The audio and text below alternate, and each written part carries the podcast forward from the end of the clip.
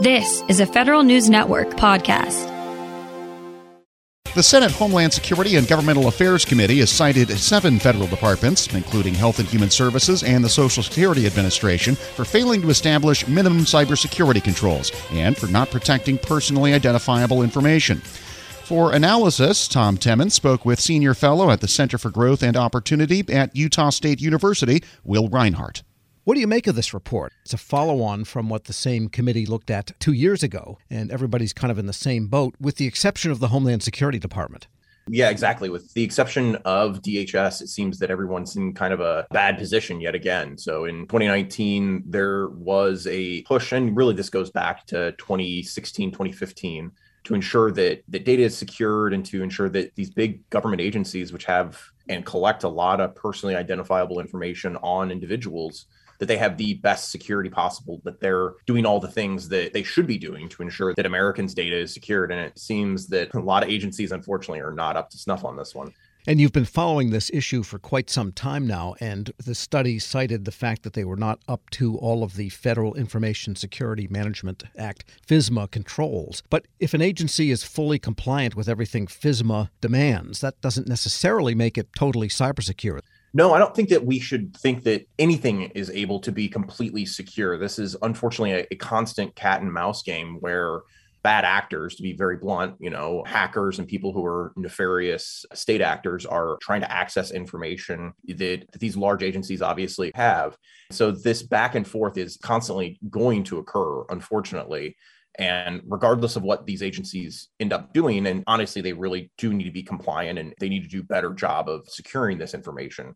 But in spite of that, the real problem is that we're seeing kind of a ramp up in the war. And it's just going to be very, very difficult for these government agencies, as well as private actors and even individuals, to secure their data and to uh, make sure that they aren't hacked and that the most important data isn't taken from them.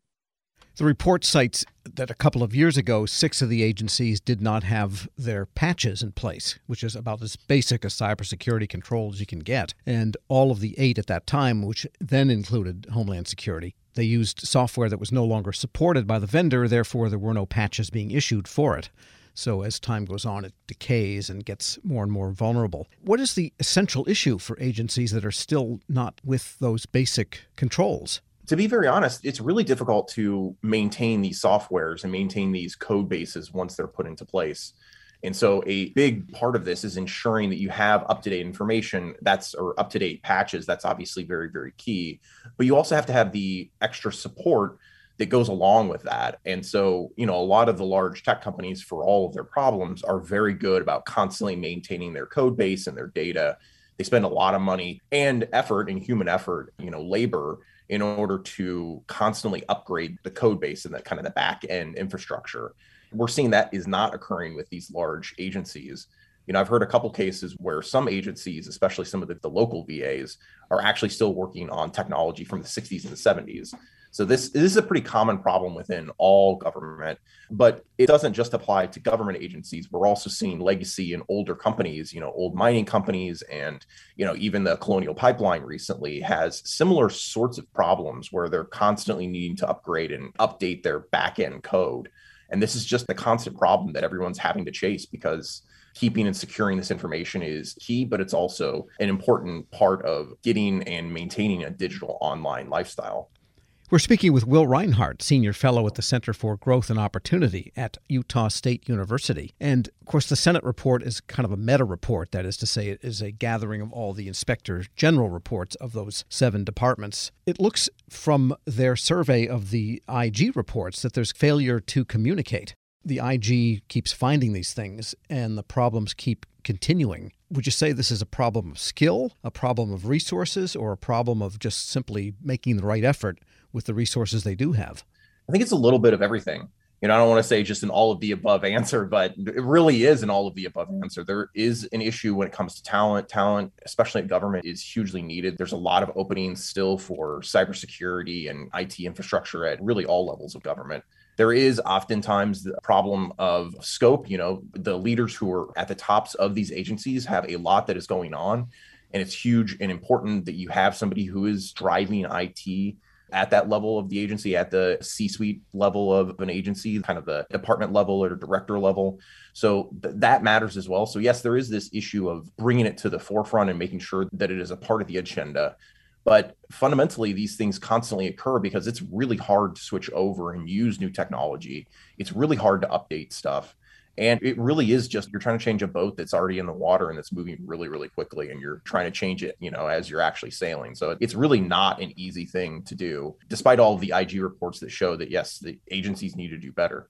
Now, the six recommendations that the Senate committee made, and we should point out this is a bipartisan report, both the chairman and the ranking member, Senators Peters and Portman, are both behind this report. They're not really prescriptive in terms of what you should do with cybersecurity, they're more management recommendations. OMB should develop and require agencies to adopt a risk based budgeting model. There should be a centrally coordinated approach to government wide cybersecurity to ensure accountability. That's the general tone of these recommendations. That's all well and good, but that doesn't get the patches in in. So it seems like the yeah. agencies really have to do some work at the ground level, even as some sort of a new superstructure for oversight gets established.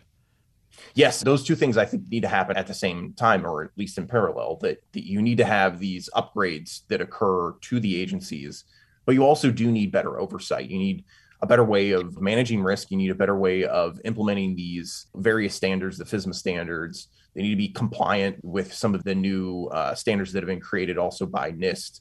So all those things are obviously important that the agencies do, but I think that there is at least a sense that they need to accomplish them however long it may take. And part of what needs to change in order to accomplish all those things. And obviously, there's a lot of money that was given in the CARES package. There was a lot of money that was given in the last year or so through various agencies to upgrade these systems.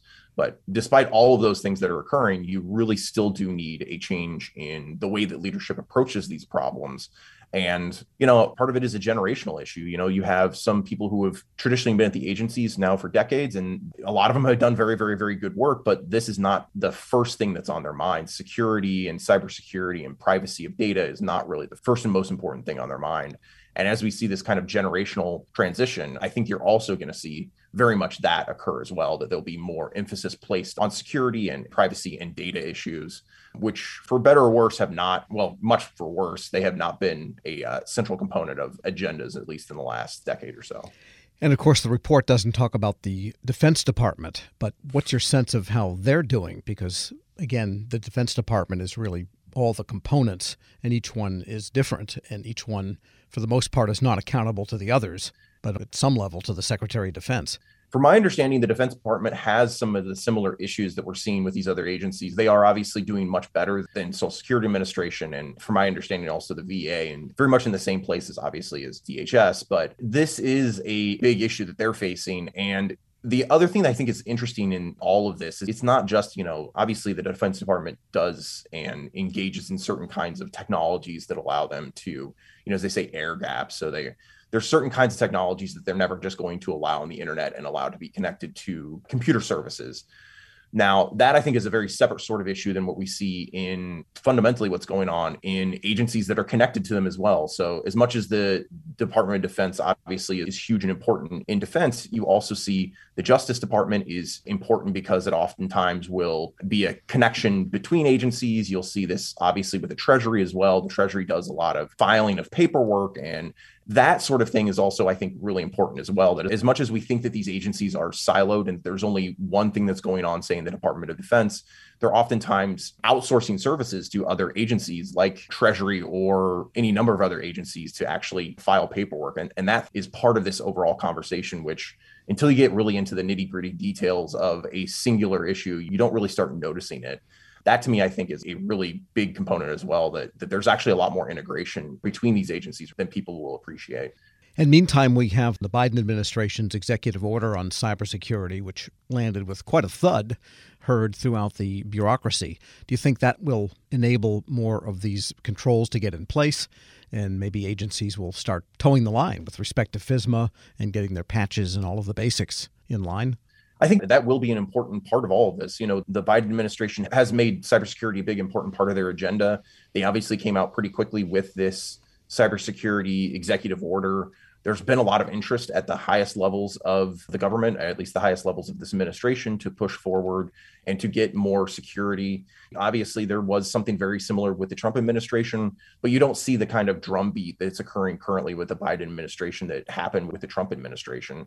This is a constant problem, though. And I don't know that we're going to see this solved as much as we're going to see just more interest and probably more money being put into these services the big question is how do you get benefit out of all of that money and and that to me is a um, is also a constant problem that we have to attend to, which is how do we get the best bang out of our buck? Will Rinehart is Senior Fellow at the Center for Growth and Opportunity at Utah State University.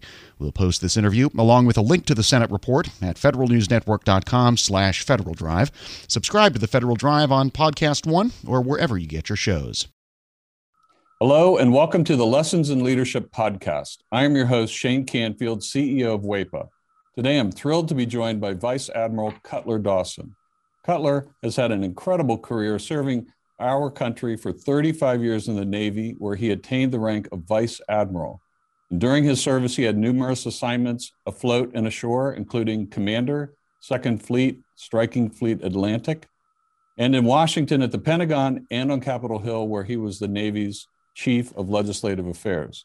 Immediately following his retirement from active duty in 2004, he became the president and CEO of Navy Federal Credit Union, the world's largest credit union, where he served for 14 years. Under his leadership, Navy Federal grew from 2 million to 8 million members. Phenomenal. Cutler, welcome and thanks for joining me. Thank you, Shane. You've had a fascinating career across both military and the private sector. Can you tell us a little bit more about your background and your professional journey?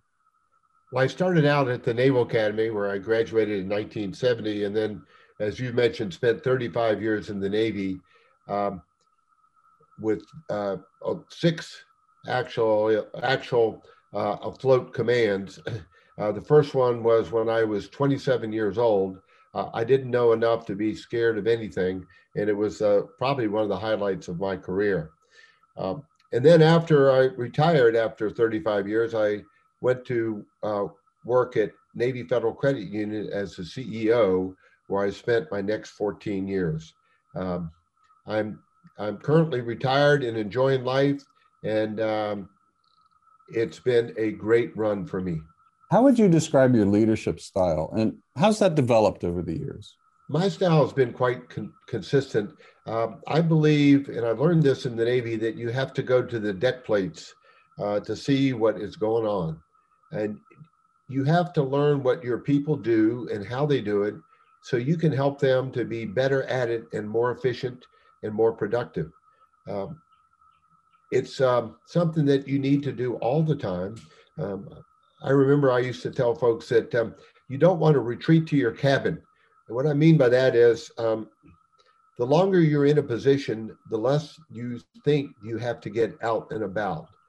But that should be the opposite. You should get out and about more because people change, situations change, and you've got to figure out a way to get to them and find out what they're doing and where what you can do to help them. Uh, I We'll talk a little bit more about your book, but I read it um, from Sea to the C suite. Fantastic read. You talk about the deck plates in that um, as well. I would encourage everyone to get a copy of this and read some more detail about going to the deck plates. Cutler, who was the most impactful leader in your life and what quality did you admire about them? I had numerous while I was in the Navy, but uh, the quality that, that I enjoyed the most was the leaders that got to know me as an individual and that they cared about me. And I could tell that they cared about me.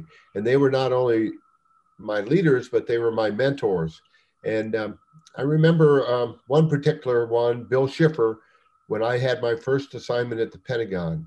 Um, I would go in to see him with my problem of the day. And I knew that he had numerous problems of his own, but he would stop and he would focus on me and he would make me feel like I was the most important person in his world. Um, and I, I tried to do that um, throughout my career. But really, it's about caring for your people.